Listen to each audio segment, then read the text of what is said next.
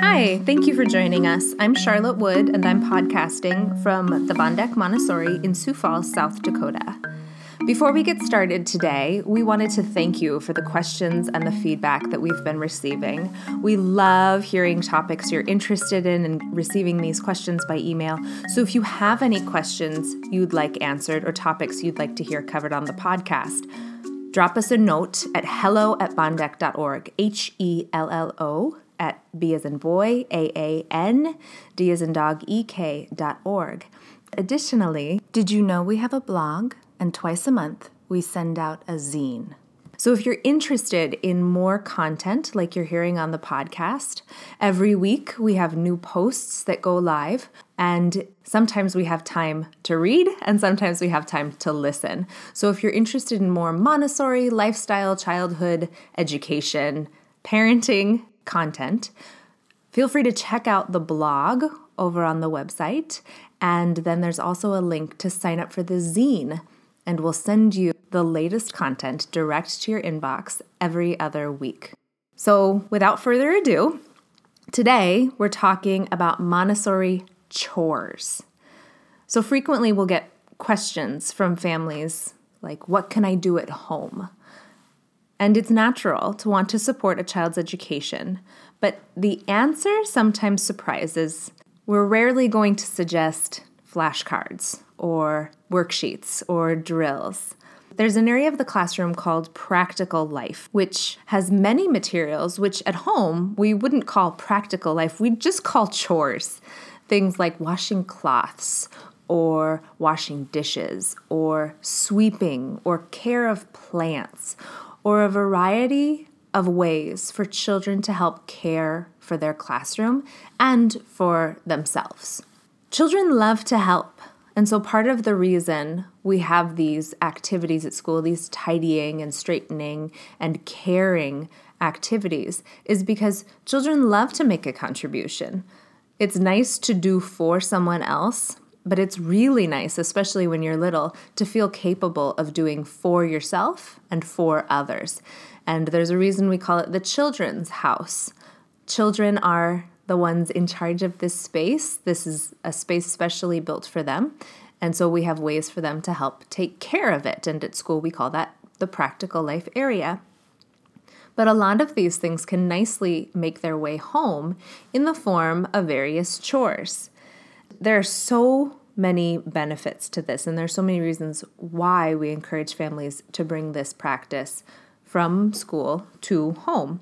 Children want to be just like us. And when they see us washing the car or folding laundry or making dinner, they want to do it too. Wanting to be like us is how they got to walking and talking. All of the skills that we demonstrate, they want to master as well. There are huge social benefits. Even though I'm little, I make a contribution. I am a full member of this family, even though I'm a child and you're the parents. I can help in some little or big way. There are academic benefits. That task persistence that's going to take you through a science fair project, or attention to detail that is going to help with that very first book report.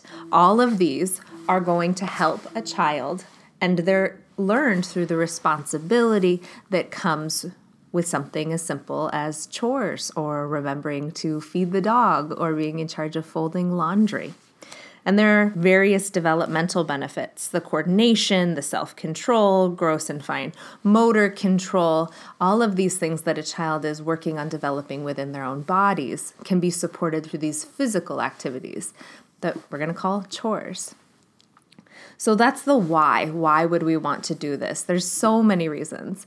Not the least of which, it's nice to have help. Everything that a child wants to help with, eventually, maybe not at the beginning, but eventually, will be something that you don't need to take care of. Sharing the responsibility the same way we share the love with one another and we share this communal space together, we can also share caring for this space together, as well as the, the academic and the developmental benefits to a child. So, there are a few ideas, some practical tips for ideas of things that you can do at home. So, the two age groups we have at Baan Dek are primary and toddler. And so, toddler is children uh, confidently walking until age three, and primary is about two and a half to six. So, for children who are what we would call a toddler age, so maybe 15 months to three, there can even be some responsibility for children this young. Things like pairing socks, identifying colors and putting two red socks together and putting two white socks together, uh, or folding napkins or folding washcloths, nice square things that can be folded carefully, uh, perhaps watering plants, perhaps putting one scoop of dog food into the dog's bowl before washing your hands and getting ready to eat yourself. After uh, bath time, hanging up your own towel. All of these are little steps of responsibility that can help a child grow into various different stages of responsibility. For an older child, there might be something like washing and drying dishes, loading the dishwasher, even small food preparation, like spreading peanut butter on their toast for breakfast. Things like vacuuming or sweeping are really satisfying when you want to move your body in a big way. Additionally, if you have an infant, having them keep you company when you're doing chores, either in a baby carrier or folding laundry while they're on a mat nearby, and rejoicing in a job well done. Oh, the floor looks beautiful. I did a really good job. Even though they're small, they will internalize this sense of working hard, making a contribution that benefits more than just yourself, and the satisfaction that a job well done gives us. And for older children, elementary or even older children, there can be increased responsibility. And we can't start with where a hypothetical 10 year old could be. We can't start with, all right, let's go make dinner together. But we can start with which vegetables would you like to cut up for dinner? Or uh, perhaps walking the dog with help and increasing those levels of responsibility based on previous mastery and previous success, which is how we lead a child to greater levels of success.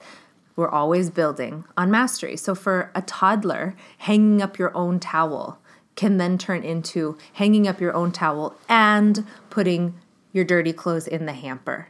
And then it can become on laundry day, carrying that really heavy hamper all the way to the laundry room.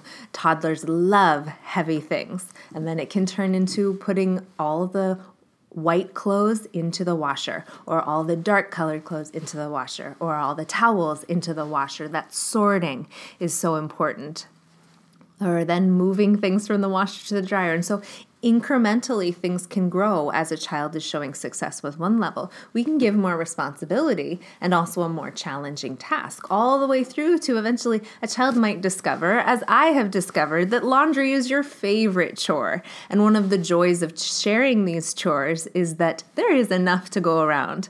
In a family, we can choose to do our favorite chores if you find great satisfaction in washing dishes. Some people do. It's not my favorite, but some great satisfaction in doing the dishes, then you can take on that responsibility. And then those chores that are no one's favorite, we can all share responsibility because we all know how to make a contribution. We all know the great satisfaction that comes with giving of yourself to others.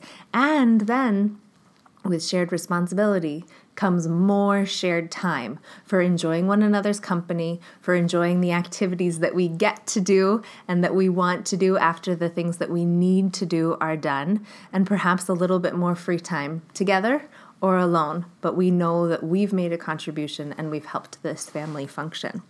So, those are a few ideas of Montessori chores at home and why we might think that these are beneficial for a child's development. Thanks for listening. Follow us on Facebook, Twitter, and Instagram at Baandek and email us with comments, questions, and suggestions at hello at baandek.org. Until next time.